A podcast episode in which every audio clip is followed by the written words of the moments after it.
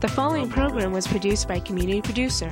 The content, views, and opinions expressed are the sole responsibility of the community producer and do not reflect Malden Access Television, the City of Malden, or your cable provider. M A T V welcomes your comments. Call us at seven eight one, three two one, six four zero zero or email us at access at m a t v dot org.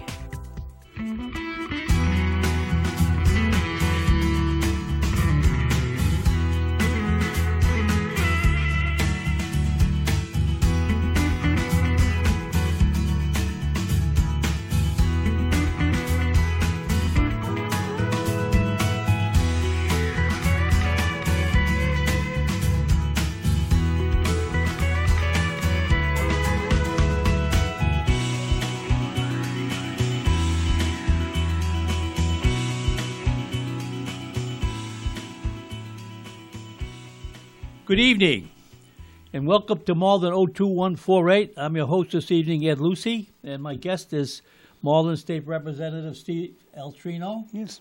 But before we get on to the news of the day, I'd just like to have a couple of quick uh, service announcements. Uh, since this it really is a time of the year when there are a lot of people who uh, have less than the more unfortunate ones among us, um, there are several opportunities for local residents to uh, assistance, various ways of helping out people who are in need for this Christmas season. For, for instance, the Malden Kiwanis Club and the Malden Chamber of Commerce are teaming up for the second year in a row for a citywide gift drive to support local Malden children. Businesses across Malden have signed up on a, to host a colorful toy box for the holiday season, encouraging visitors and staff to donate items needed for local kids and, and teens. As the box is filled, businesses can reach out to the chamber to have their boxes emptied, with Yankee Pest Control managing the gift pickup and the storage. A portion of the donated items will benefit Malden Housing Family Toy Drive, with the remainder going to local Malden families through a partnership with the Malden Public School System. Uh, so th- you have choices here of uh, giving the toys that you see uh, or the gifts you want to make to local businesses that have boxes situated in the business. But there's also the Malden Public Library um, is looking for contributions for the Salvation Army's work in Malden by donating the following items: peanut butter, tuna, mayonnaise, jelly, oatmeal, macaroni and cheese, spaghetti sauce, and pasta. Uh, donations of ethnic foods are also encouraged. The collection container is located on the main floor of the Malden Public Library opposite the circulation desk, and that's, of course, right across from the high school. And um, finally, the, the Salvation Army Angel Tree Program seeking sponsors. Community members may select a paper angel from among those adorning the, uh, the angel tree at the Malden Public Library at thirty-six Salem Street. Each angel represents a child and includes information such as their first name, age, gender, and a gift idea. Presents should not be wrapped. Sponsors may drop off the gifts with its angel tag at the library circulation desk up to including December sixteenth. It's for distribution to the Army, Salvation Army's toy stores. Anyway, hopefully those of you that are listening, some of you may feel this would be a good opportunity. And uh, with the Salvation Army, uh, obviously uh, one option is what they're requesting, but they certainly would also appreciate your check if it, or the Kiwanis would as well. Right. Anyway, so now, Stephen, um, Stephen, you're an interesting background. You've been climbing the ladder. You, uh, to start with, uh, Steve served on the Malden Fund, just to refresh your memory for the people out there, because uh, not all of Malden is part of your district. You're the Malden right. representative, but Malden's in a situation similar to a lot of communities where you have more vote, more population than you need for a representative, so right. the city gets divided up a little bit. In your case, you're the Malden representative. And what is your district? Well, I represent um, all of wards two, four, six, and eight. I all have the even numbers. All the even numbers. I didn't realize. Yeah. That. yeah, there's a fly in the studio yeah, it here. Must be left over from the summer. Yeah, right. And I have uh, Ward Three, Precinct One, uh, Ward Five, Precinct One, and Seven Two. Seven two. Right. Okay. And uh, yeah, it's about forty. we got a, a letter actually a couple of weeks ago from our redistricting committee because the twenty twenty census is a few years away. Yeah. And, you know, they they would they look at your district having between maybe forty and forty-five thousand. Yeah, ten percent usually up and down. Right. Yeah. So I'm at probably around forty-three-ish and change yeah. of residents. And, um, you know, we are growing, as you know, with the apartments and, and stuff like that. So it would be interesting when the census yeah, is complete. Yeah, yeah. Um, they're projecting that my district projection would be about forty-four-ish. So yeah. I don't know if there'll be any major changes, but um, I know Rep Rota's district, who covers Melrose and one precinct in Malden, is significantly right. higher. And yeah. and Rep Donato's growing a lot. He's got about one thousand units in Wellington and Meadow Glen Mall area. And growing, he's covering so. uh, Ward one, Ward two, he and one co- precinct and seven. No, he has all of one. He has three, two, and seven, one. Oh, you have. I'm sorry. You have three. You have Ward two. Yeah, I wouldn't be here if yeah. I didn't have Ward yeah, two. Well, well, that's just thinking up. Right. Uh, there were some uh, political people who uh, won't won't have an opportunity because, as you just mentioned, the Mer- the Melrose representative represents one precinct in Malden, five two Forest Hill section. Right. And there were there were several people who. Um, politically active in recent years who might have considered running yes. if and when the circumstances allowed them to. And uh, right. that option didn't come up because that one part of Malden right. was put in with Melrose. So mm-hmm. so actually Malden in a sense has three representatives. They do, yeah. and they do. And, um, you know, we're, we're what, sixty-two thousand or so residents. Yeah. Um, so, you know, some of my colleagues share districts. The nice thing about my seat is I just stay in Malden. Yeah. So, you know, for me to knock doors in Medford, a precinct of Medford or Everett or wherever, I'd rather be honest with you and stay in the Malden uh, yeah. city. So, I mentioned with Steve, um, his first venture in the politics was being elected to the school committee. Right. And uh, one advantage he had over sometimes when people do get elected to the school committee, he had a has a background in, in education as an administrator for a parochial school. Right, teaching and then administrator. Yeah, right. And then um, at that point, you, you kind of have an added insight into what the, the the issues are with schools and education right. process. And um, so uh, at that point, he went from the school committee to the city council. So you got, you got the other side of the issues, right? Uh, the non-school part of it, and now he's a state representative. You know, um, uh, the insight I mentioned about the school committee is that you're in a situation where having some professional background, uh, you really can have a, a, a quicker grasp of some of those issues. Right. And with the school uh, budget, you, you're beholden to the city budget. Correct. Yep. So then you get to be a city councilor, and your your, uh, your your existence is somewhat impacted by the state budget. Correct. Yeah. And now you're in the state house, and you're... everybody's looking for them to provide the monies to do all the things that they want to right. do. Right, and we're basis. looking to the feds for yeah, money. Yeah, so. And that's not getting so good. No, either. That's not going to be yeah, an easy yeah, job yeah. the next year or so. Right. Did, did you did you get a sense uh, once once you got on the school committee here in the in the, in the in Malden that there were uh, things that uh, you saw that they do in uh, Saint Mary's where you were the uh, principal in, in Winchester that could fit into a, a public school program? Well, you know, uh, we didn't, you know, so if you look at standardized testing, we had our own version of standardized testing. You know, uh, at that time it was the, um, oh, what was the, the Terra Novas, which now it's changed a few times. Um, you know, we didn't have a, uh, many special education students because we didn't have the, uh, the staff or the training for it. Yeah. But when it comes to school safety and the importance of policy, the you know, the budget was number of students I had. It was tuition-based. So, yeah. you know, uh, having a strict budget, yeah. you know, personnel, hiring. I, I required certified, state-certified teachers when I was principal. Yeah. So there are some similarities, but when you're a principal of a small school like that, you're it. Yeah. So you couldn't turn to maybe a board or, um, you know, some advice from others in the school. You're, you're it. So, what was the school population? When I was principal, I hit two hundred nineteen, and that was preschool to fifth grade. Oh, I see. Okay, yeah. So that was really relatively small. Uh, you know, I was trying to, yeah, I was a, that was a good number for uh, yeah. preschool to fifth grade. Yeah, yeah, yeah, yeah, yeah. And before that, I taught at Malden Catholic. Yeah, so I remember that. Yeah. yeah. Now, now you're. Um, You moved from there to the city council. I did, yeah. Now you're on the other side of the table trying to explain to the people in the school why they can't get all the money they right, want right. or they asked for. Well, you know, it's interesting because, you you know, it's easy to blame the next. So if your school committee say, well, the city council or the mayor's not giving us the money, and then when you're on city council, you say, well, the state's not giving us the money, and now as a state rep, I'm saying, well, the feds aren't giving us the money. Yeah. Uh, but you know what? They're all right yeah. in a way. And um, the state budget's very complicated, as you know, because you were a state representative at one point. Yeah. And I'm sure the federal budget for Congress folks and senators are... But we're witnessing now with the tax reform. Yeah. yeah. Well, there's been, there was some... Um, article written today, uh, they interviewed Deb Goldberg, our treasurer, and, you know, they're nervous about the new uh, tax law that if if it goes through, especially with taxes on capital gains and, and what have you, because, you know, we rely on federal support. But I think more important, I'm on healthcare finance as one of my committees, is we're just baffled right now because we receive billions in reimbursements from the feds. Yeah.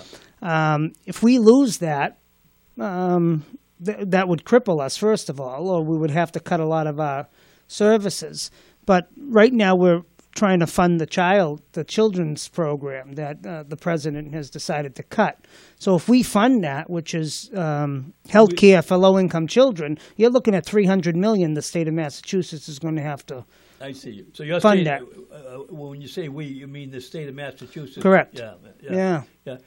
What's what's a little baffling to me is, uh, uh, and it's, I know it's a very complicated process with, with this tax.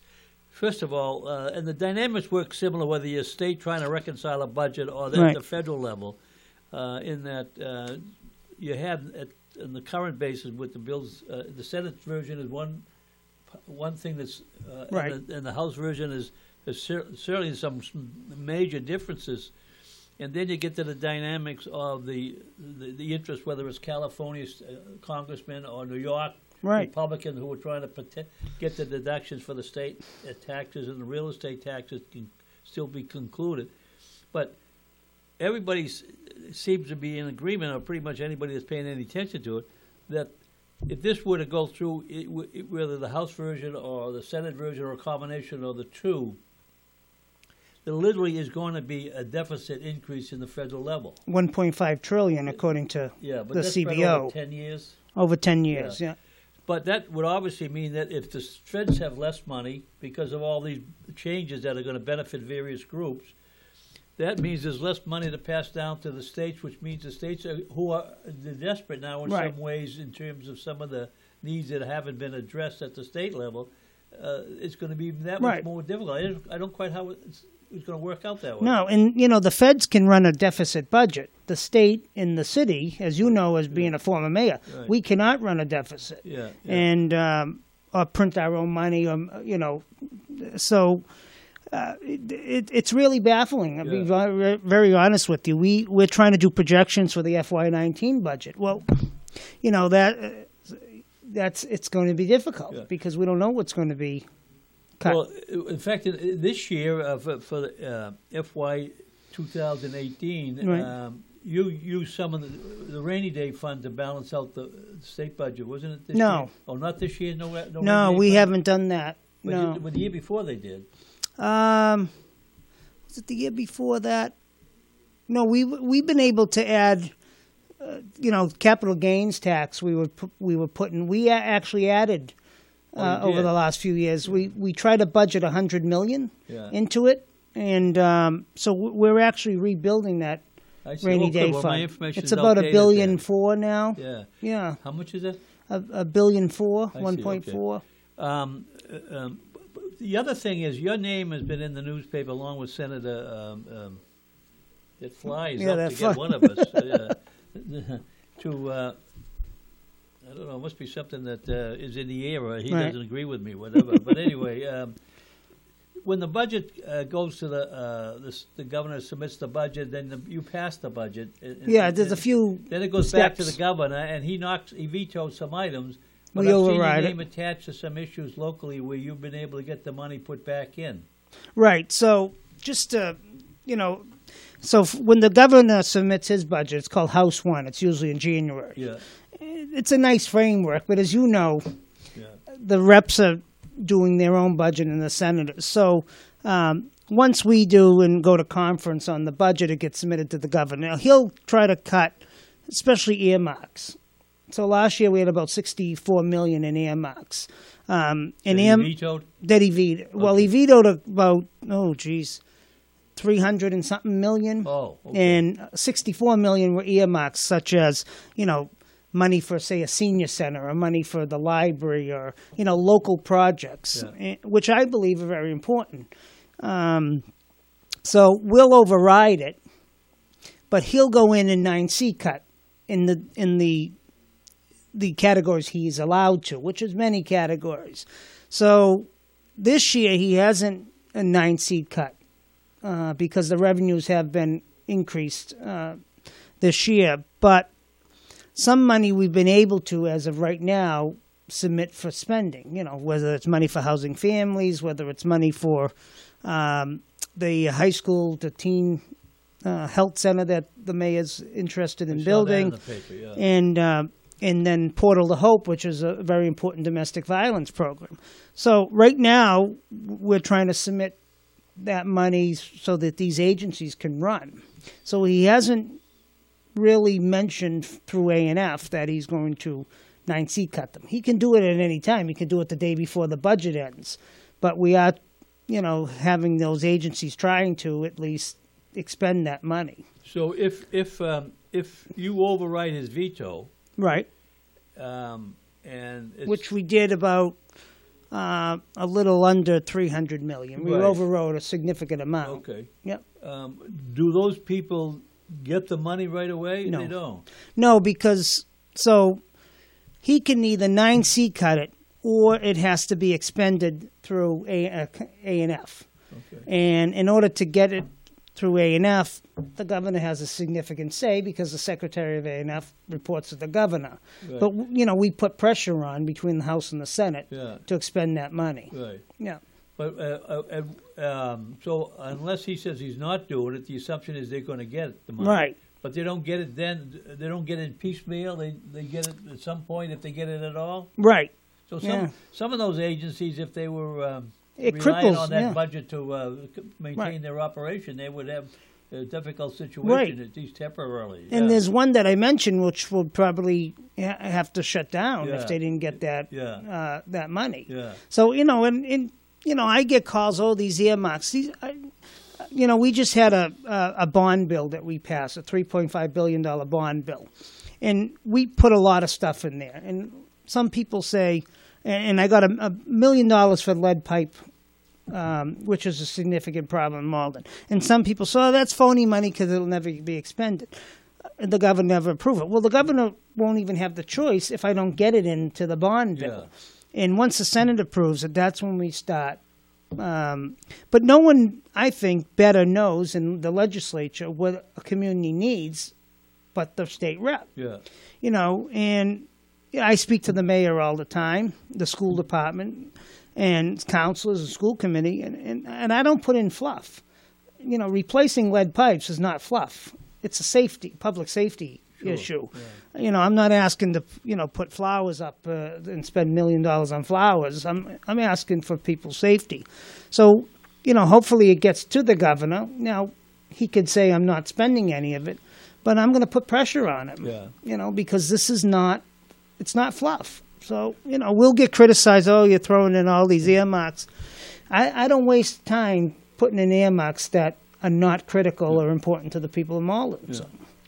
The other, the other thing, as you mentioned, the governor, he's just in, informally, which uh, basically is a formal uh, intention. He's going to run for re-election, right. which no, no surprise there. Right, yep. I think at this point we have three prospective Democrats Correct. Three. Anticipating they may yep. have an opportunity to run against him. Mm-hmm. Um, and in politics sometimes, uh, even though the election isn't for a year, it's that's a short time. In a it lot is, of ways especially you, financially. Yeah, you have to prepare yeah. ahead.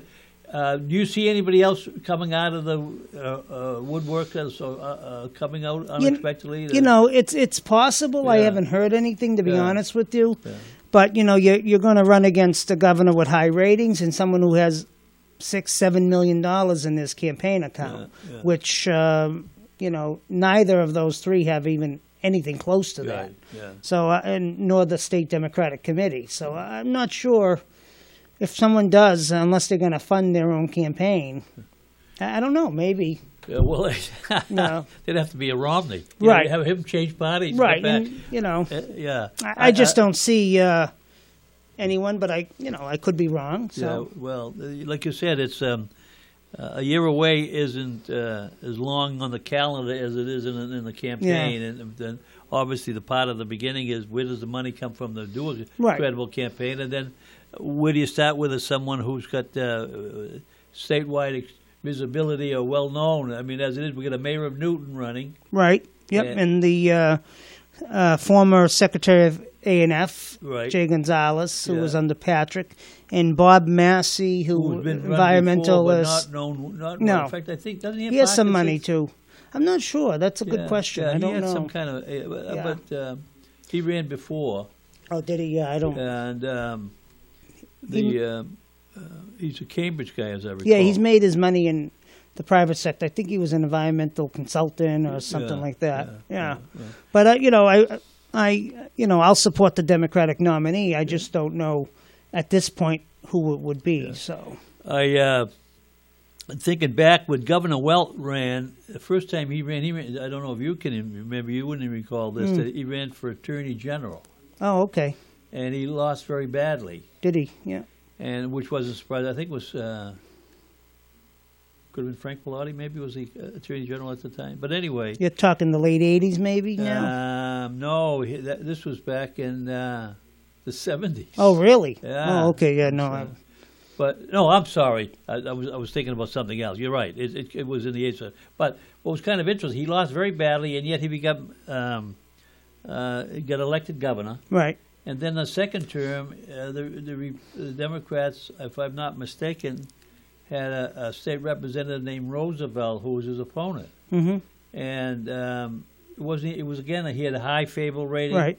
The Dem- the Democrat didn't. Uh, he had a, uh, the governor had a good working relationship with Democrats in the state house, and uh, literally uh, and ironically, for a state that's supposed to be so democratic, Roosevelt was like a like a sacrificial lamb. Hmm. And the only good news that came out of it for him, I think he ended up as the superintendent of schools in Pittsburgh. What do you oh, mean? Really? I think oh. so. Yeah, but but and fast forward now, um, same thing with the current governor. He had an opportunity to run before. He did badly in terms of the, the results. And right. yet, then once he gets elected, now he's got this uh, position where uh, surveys suggest he's one of the most popular. Highest rated, maybe, yeah. you know, in terms of governors across the right. country. So, right. and and uh, none of the three people who are um, potentially his opponents at this point are in a situation where they can call on a large group of voters. Right. As a matter of fact, I was in the uh, um, his second term. I was um, I was uh, to tell you a little war story.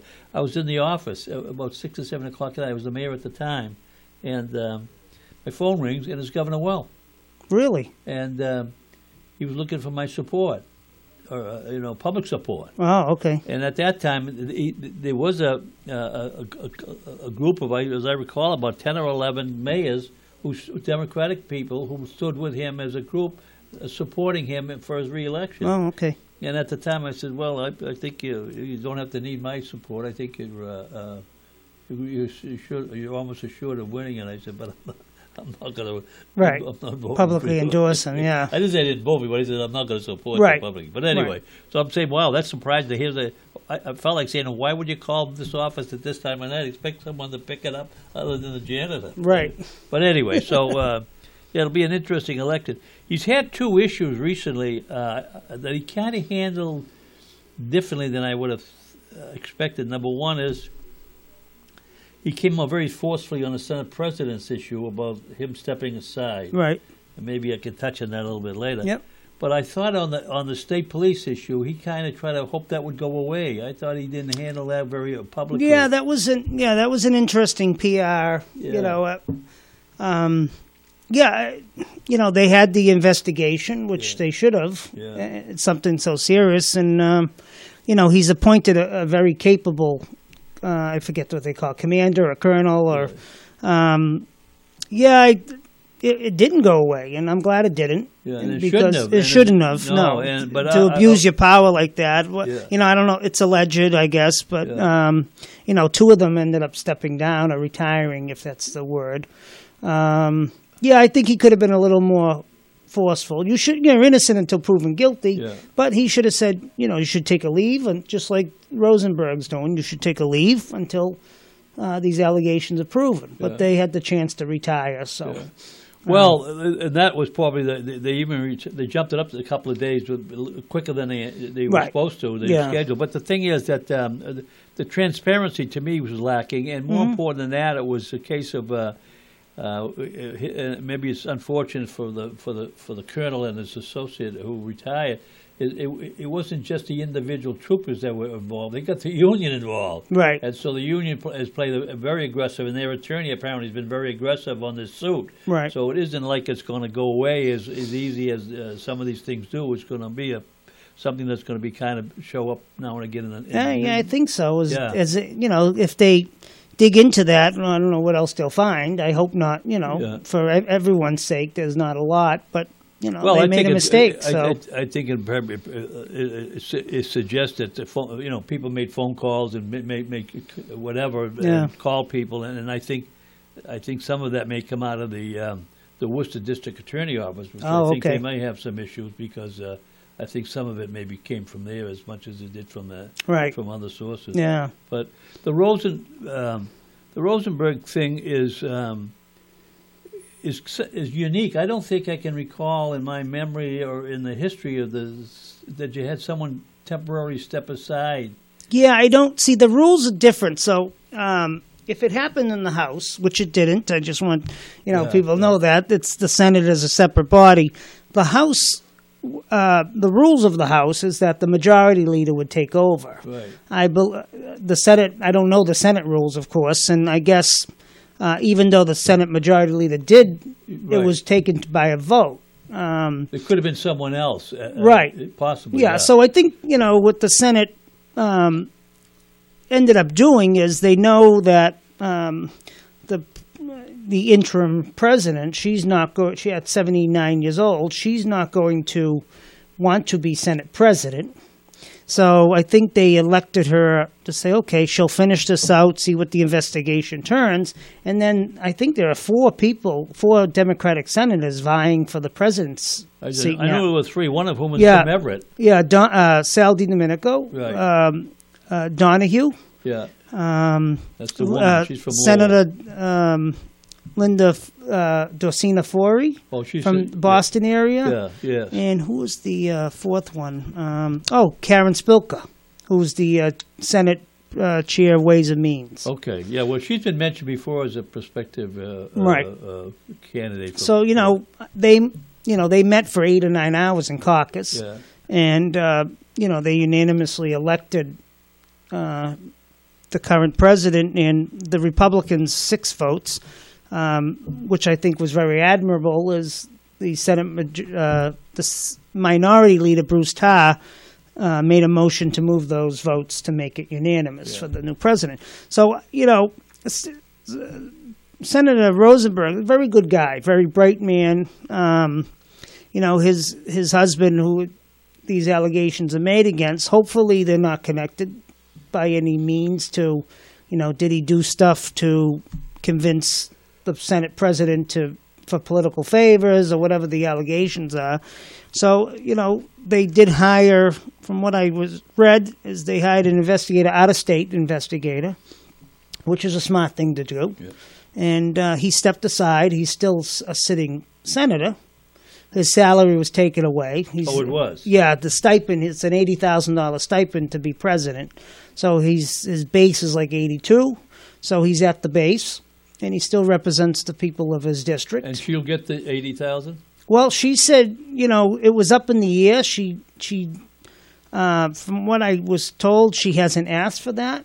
Because and she hasn't even asked for his office because there was no. some question she was going to take his staff or right. not. Nope. Yeah. She, um, yeah. I give her a lot of credit. Yeah. I do. Uh, Chandler, Senator yeah. Chandler. And, um, you know, it puts her in a tough spot. I'm sure she wasn't looking at this.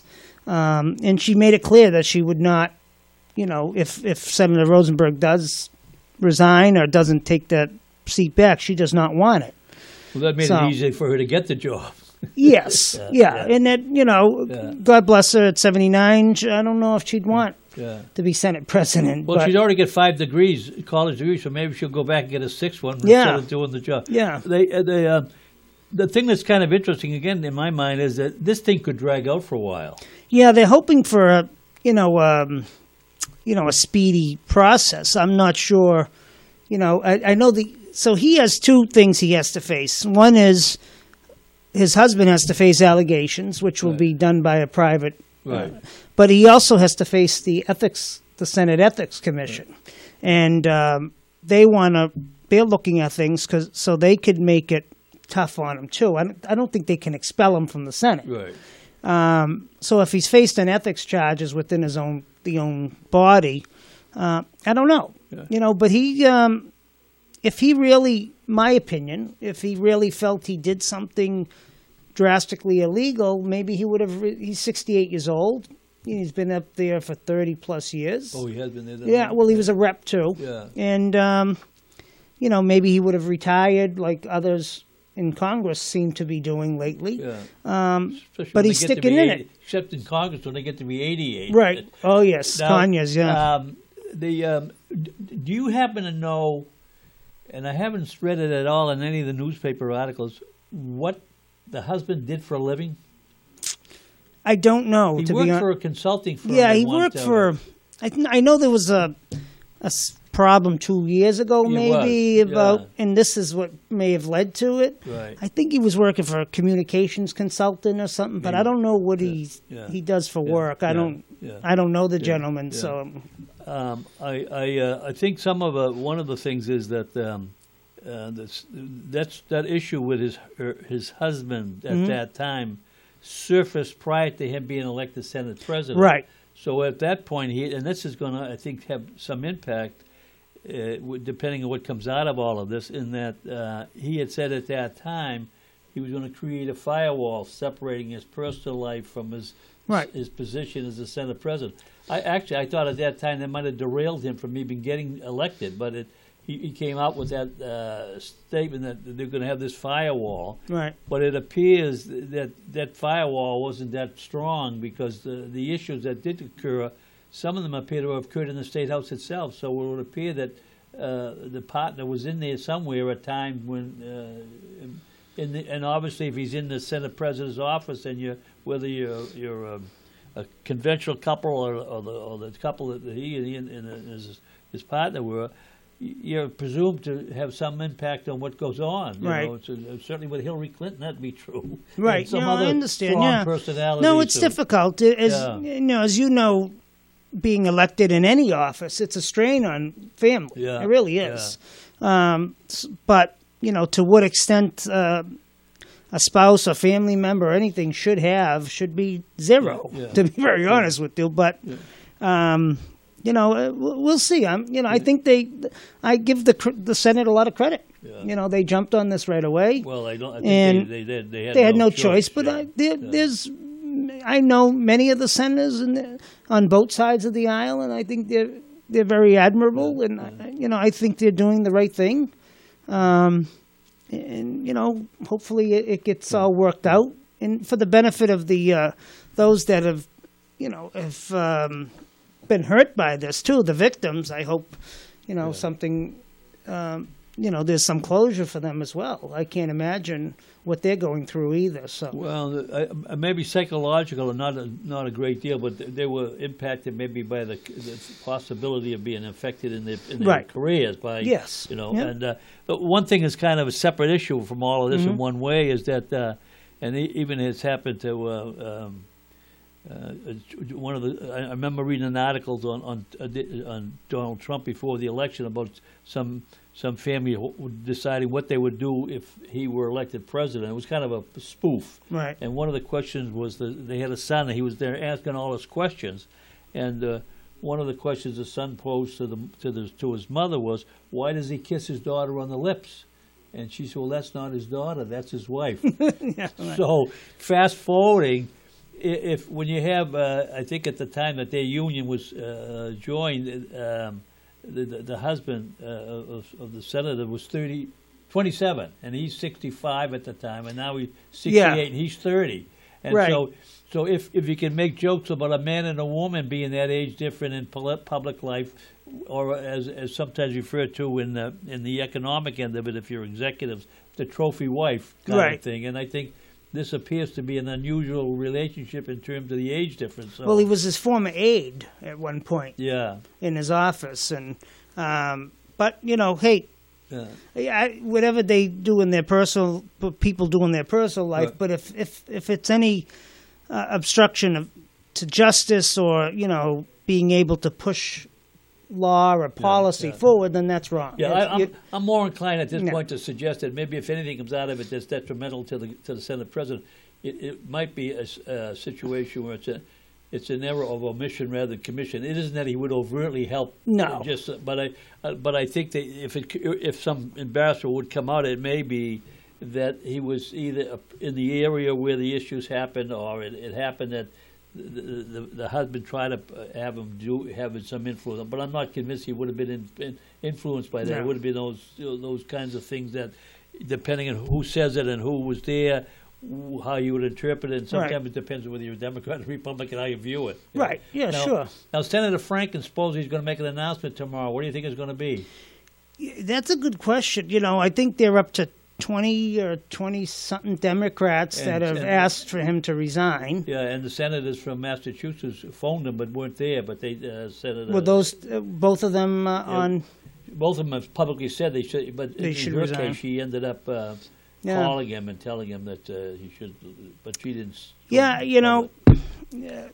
I guess it's a decision he's going to have to make. I yeah. can't see, maybe he, I don't know, I... I, I if he's going to resign, then um, the party is fortunate that the governor is Democrat in Minnesota. Yeah. So that I believe the governor will appoint an interim. Now, is he a Democratic governor? Yes. Oh, so that would make it a little bit uh, yeah. uh, expedient. Right. Yeah. yeah. But, you know, if he does, you know, and um, then others who are guilty of things like that should also either not run for public office. Yeah. yeah. Like the gentleman from Alabama, yeah. and uh, or step down if they're, yeah. you know. But you know what? What bothers me is you know, uh, I don't care what party it is. Yeah. You know, you say one thing and oh, they should step down, and then they change. It's, well, the people should decide. Yeah. And um, so it'll be interesting. Yeah. I, I said last week I did the show with uh, Joe Panadozzi. We did talk about that Senator Moore, mm. Senator candidate Moore from Alabama. Yeah. And my point was uh, that flag. I mean, yeah, that flag, flag is all man, over. He's a, Fortunately, it's there. Yeah, over if your I was side. John L. Sullivan, I could just reach up and grab it like they did it. But anyway, um, I said at the time the, the statute of limitation had, had expired okay. on these situations that have, that have been, he's being accused of. And, uh, and in addition to that, um, the fact is it's been so vented, if that's the word that's so overused in in, in, pub, in, in things today, but re- literally that's been true. It's because it was in a national television any any number of times, all kinds of stations, whether you talk about C N N or, or uh, Fox News, uh, radio commentators. So in my view, if at that point he wins, which I think he will win, hmm. then to me he's entitled to serve because the people have known all the, they can believe what they want to believe and disbelieve what they want to disbelieve. But but if the people of Alabama decide he's their choice to be the senator, then he's got reasons that he should be uh, not only uh, uh, seated, but I think that he, he, he, there shouldn't be an effort to force him out. Yeah. Right? And, that, and and what I find kind of interesting, over the whole history of our of our existence, the United States, I think there's only been like twelve occasions people have been expelled out of the Senate.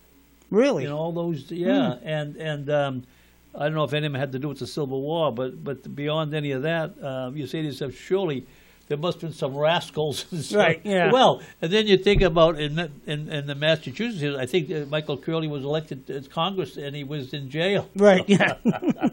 so I, I don't recall them pushing him out. He right. did it, I think the uh, he did his time. The House, the Mass State Reps, about three, four years ago, expelled a member. Oh yeah, that was the guy. He went yeah. to jail. He did. Yeah, yeah I was working at the House. He ran again, you know, last in the yeah he lost in the Congress in the yeah. council race in Boston. Yeah, yeah, yeah. I forget what part of Boston he yeah. was from, but I was Uh, you know, I worked at the House of Correction for six and a half years before I became state rep. Yeah, so yeah. It was an interesting. Uh, yeah. But I, it, that had to be one of the first times in many years, I would think, that they've expelled a member. I don't know. I don't remember. Yeah, I was. I was. Um, uh, it's obviously happened uh, from a time to time, but not very often. Right. And and, and uh, um, one of the things that's come out of this Washington situation is that literally been over the years. Uh, money paid to settle harassment co- yeah. claims, uh, and uh, so even when the the party, when oftentimes what it is is you know it's like a some of the ones even in the private sector, it's a conf- confidential agreement, so no party's supposed to speak about it publicly. In which case, um, people really don't know about it because right. either side, and obviously the one who's been the the one who's been the Uh, maybe the uh, one has been the aggressor, is happy to keep it confidential. But, right. but uh, now, since this has come out, a couple of people have admitted that uh, this, the senior member of the Congress from uh, Michigan, he's, right. he's he's resigned as of this week. Yeah, uh, today, was, I believe. Yeah, and yeah. then you had a congressman from, uh, I think, Texas, who announced he's not running for re-election. And he...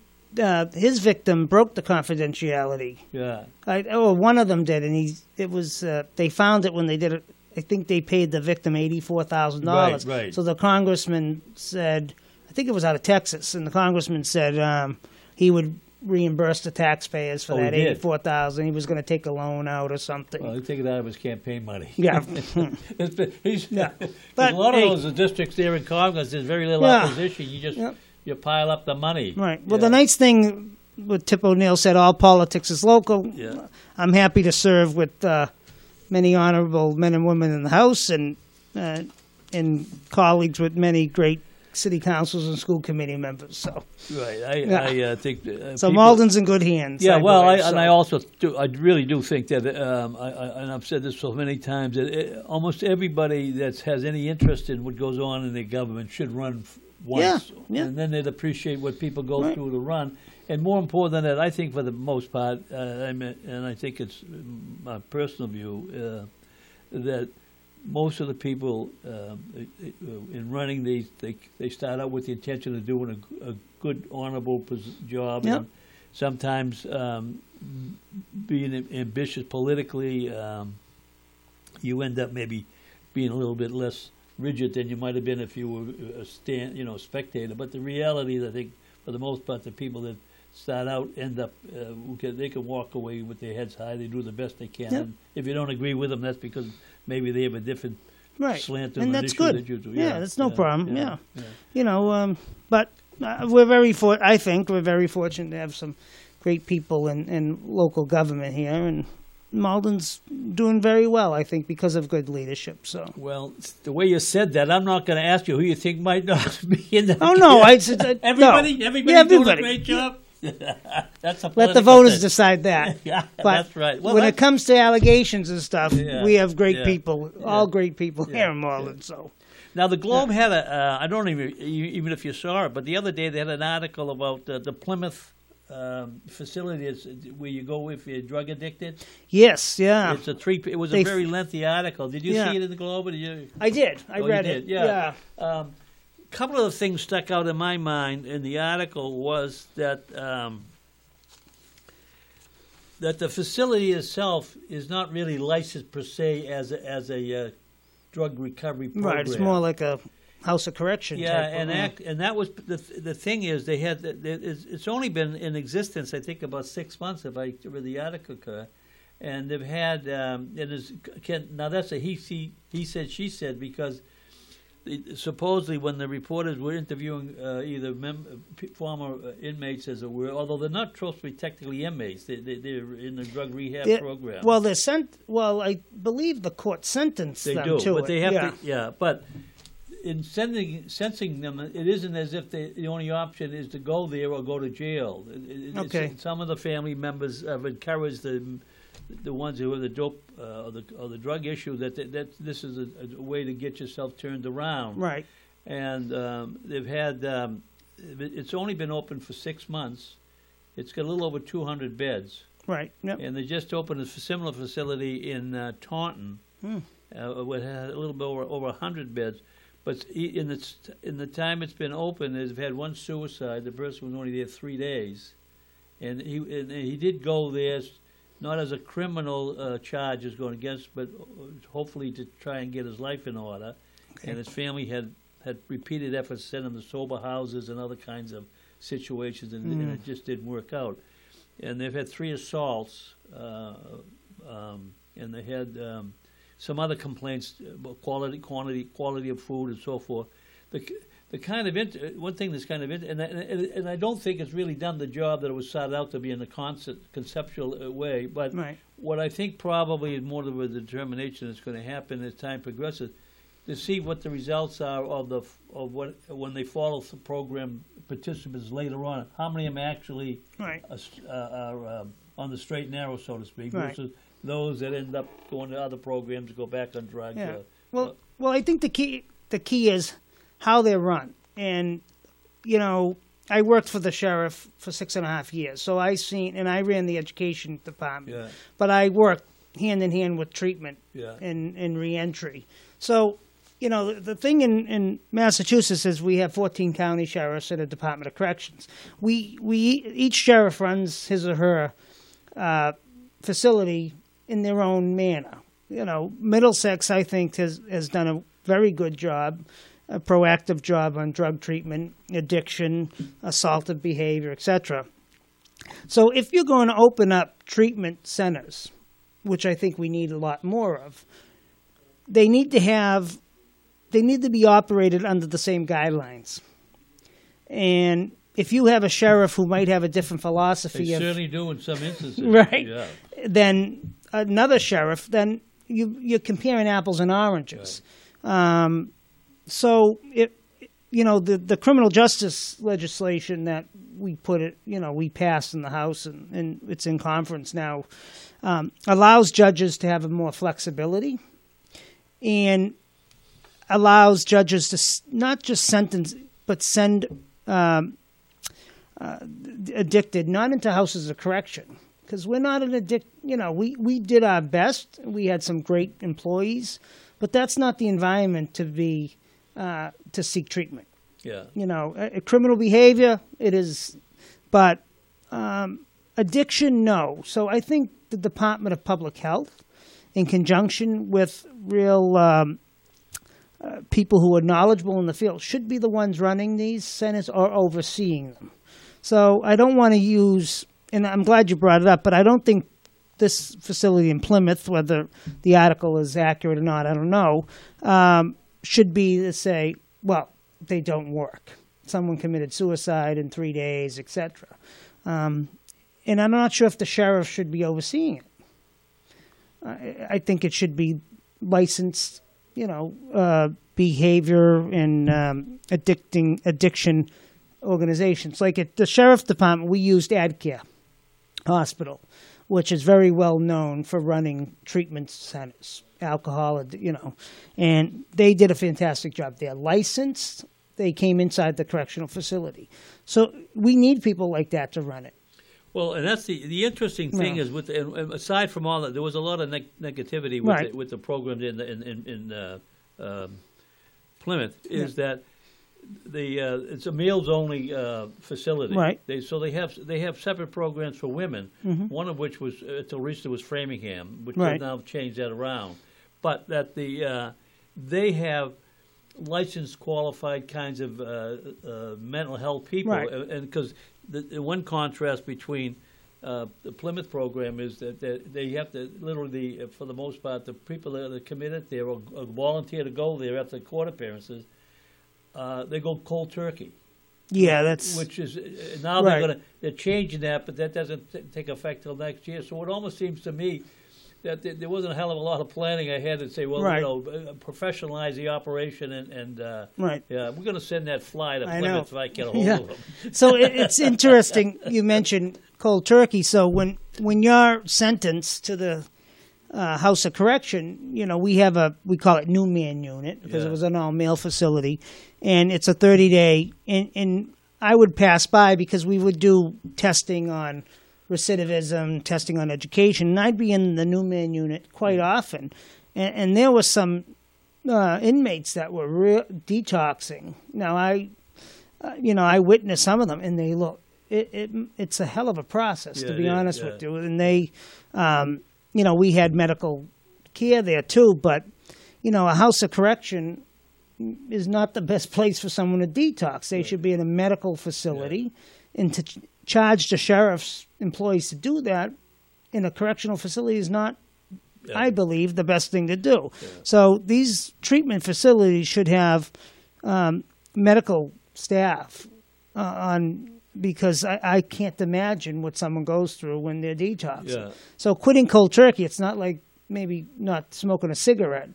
These are some of the uh, people going through detox have uh, have some real difficult addictions Absolutely. to deal yeah, with. It's not uncommon. No. Yeah. So, you know, I, I don't know what the answer is, but if we're going to open up these facilities, which I hope we do, they need to have some consistent uh, guidelines by public health. Yeah. And they should be run by uh, qualified agencies, yeah. and that's not, not the, way, the criminal yeah. justice system. Yeah. And that's not the way it is. I mean, this uh, right. two of the criticisms that seemed to be prevalent in the article was, one, uh, they were in these uh, red or yellow uniforms, identify right. them as prisoners, and even though some of them had, they don't have criminal charges, they're not there as a sentence, they're there for treatment. Right. The second one is that they, um, it's, it's apparently a very rust- rustic area, so there were instances previously when they first were there, they w- they could easily walk away. Right. And so what that they've done now is they've put barbed wire around the place. So now it's, you feel like you're in a prison right. more than you're in a, in a rehab yeah. program. But no, anyway. And maybe some, you know, I'm not a an addiction specialist, yeah. uh, you know, and I'm, and I'm not knocking the sheriffs. I think the sheriffs do the best they can. But, you know, you look like we're trying to pass legislation on, and part of this is those that are, those inmates that are have less than six months to live, because of, you know, their uh, their illness and compassionate care and all that, and uh, they're in a correctional facility. You know, they're some of them are comatose and what, yeah. and you know the sheriffs are like, do you know how much we're paying for medical care? Yeah. They should not be in a house of correction. Right. Um, they should be in a in maybe a medical facility, because you know these are folks that will live past right. six months. Right. Um, so the sheriffs, you know, they're tasked with so much, yeah. you know, and the suicide, suicide's an awful, awful uh, uh, thing that happens, and it happens with inmates, and it happens with correctional staff too, which is another issue. Um, but we don't know the situation, why that person committed suicide. And, um, and I was around inmates for six and a half years, and you know, there are some that really have some severe mental illness. Well, that's, and that's, a correctional facility is not for, not what yeah, they... That's one of, one of the criticisms. And Bridgewater yeah. can only do so much, yeah, you know. Yeah, he was only there three days. But yeah. the, the the issue in prisons, whether it's at the county level or the state level or the federal level, but, but more more at the state and, and county, right. is that uh, uh, the, the disproportionate number of people who have mental uh, mental issues, yeah. and then you combine that some instances for them and other inmates who have drug issues. So they, you have a lot of people that need a lot of s- support system, which isn't always available. Not in the community, you know, when they close down, you know, all the the mental health, uh, the under was it Dukakis, when they closed a lot of the yeah. state hospitals, they said, well, there should be support in the community. Absolutely. But I'm not sure the the funding went to support uh, folks in the community. And instead, yeah, that happened in Malden. Right. They were going to make a um, um, at that time Saint Joseph's had a, um, a nun residence on the grounds, and oh, okay. they were uh, going to end up uh, using it as a uh, group residency. Oh, okay. And um, I was on the city council at the time, and it was it was probably the highest level of emotions, other than. In some some years when you were cutting people out like firefighters, right? And of course, out yeah. of work, it was, that was really tra- tra- traumatic too. But our teachers, obviously, as mm-hmm. well. But in that issue, and among the people in the neighborhood, it was really a uh, really yeah. It was mishandled by the church in some ways. But I, I think regardless of what they did, they, they, no one would have given it long support. Right. They lived on Dodge Street or lived on Stanton right. Street. It was really a, and it yeah. ended up um, it didn't come to. For the for the for Saint Joseph, it was a good deal because they were going to get a building that was run down to be rehabbed, and they were going to get a, re- a rental source. And for the people coming out of the state institutions, it would have been a, a, a, a site that would have been close to bus lines and to other right. things, and in the metropolitan area sort of, and then uh, it, it became a, a big problem. Then ended up, it turns out that Jim Kelly, who was the chairman of Ways and Means in the Senate, uh, had a financial interest in the company that was being funded. Oh, so wow. there was another problem with yeah. that. But anyway, it never, yeah. it, it never came due. But right. you mentioned your six and a half years um, as as a in that position with the mm-hmm. county. What would be the typical profile of the of the person that you were dealing with? And they just are they just male? In, in, in yeah, in Billerica, they're yeah, male. That's right. You know, okay. Um, yeah. So in the county house of correction, by state statute, it's those that are se- uh, sentences of two and a half two years, years or less. Right. So most of our inmates uh, in Billerica, and I don't speak for other facilities because yeah. I don't, you know, uh, probably drug offenses. Yeah. You know, some some assaultive behavior. Um, Mostly younger?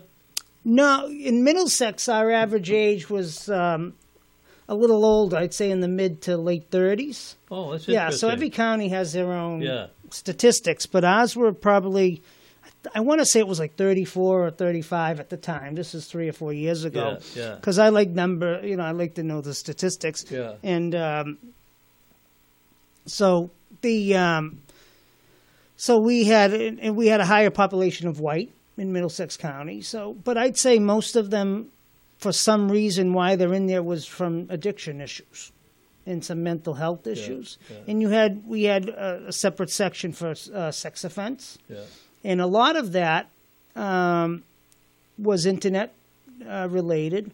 And many of them never even met their victim. It was all it was uh, child porn or disseminating child yeah, porn, yeah. and. Uh, So, you know, we had a mixture of, but I'd say, Mayor, that the bulk of those that are incarcerated, besides mental health, have addiction issues. Yeah. Yeah. The, the, uh, the there's a, but you also had a program for G E Ds, too. Yes, I ran that. Yeah. Was yep. that successful? Yes, it, it was. was. Yeah. yeah. We ran, I started on the sheriff, the late Sheriff DePaula, right, and then right. uh, Sheriff Katusian, who's in there now. Right. And we had... You know, about fourteen to fifteen educational programs, yeah. because if, you know, we found as a risk factor, if the recidivism of those coming back is forty percent or so, which is not good. Right. It's, it's very costly to right. keep someone incarcerated. Right. And uh, we found that if they, okay, if they're seeking treatment, can they retain a job outside? Well, if they don't even have a high school diploma or G E D, the chances of them recidivating is high. Right. So we also had vocational training, um, you know, job resources, resume writing, and, and stuff like that. So, okay. you know, whatever it took to try to get them not to recidivate. Yeah. Speaking of expenses, the Plymouth program that they, they implemented uh, for the, uh, recently, we were just talking about, the, the bed cost there was seventy-three thousand dollars a year. Wow, that's a lot. And um, in in reality, unlike most businesses, because the state isn't a business, right? That doesn't include. I'm sure that's if you divide the bed number by the budget, that's what it is. So, yeah. Uh, anyway, but uh, one thing I I don't know if we've got one more minute to go, and okay. that is there's a bill that's pending in the, uh, about people that rent the rooms in the, in uh, about the, you know that Airbnb. Yeah, where is that at now in the state? Well, they the the biggest part of it was the tax on right. it. Yeah. So that uh, was not included in the budget, and you know, okay. no. Right. So that's in Ways and Means okay. to see well, well, what the tax can, should I be. I can talk about that at another meeting. Yeah, sure. In the meantime, Representative, no, thank we you. used up the whole hour. Oh, that we was great. It went by far. Yeah. I might have you come back and do an on an encore. I would love to. Very informative. Yeah, thanks and, for all you do, and, Mayor, too. Uh, so this show, if, if anybody that thinks it uh, might be worth watching, if they miss some of it or all of it, it's going to run Saturday and Sunday as well, and locally. And uh, this is my last show, I think, before the holidays. So I look forward to you all have a healthy and an enjoyable Christmas and a healthy and prosperous New Year. And yes. that includes the state representative who will be running for re-election next year, right? Next so, year, yeah. Thank you for having me. My delight, yeah. my delight. I don't know, you had a lot of information here. No, that's all right. Where did you get to that? No problem. Yeah, yep. yeah. But uh, oh. it's a fast hour, and... Um, sometimes uh, at the end we... Uh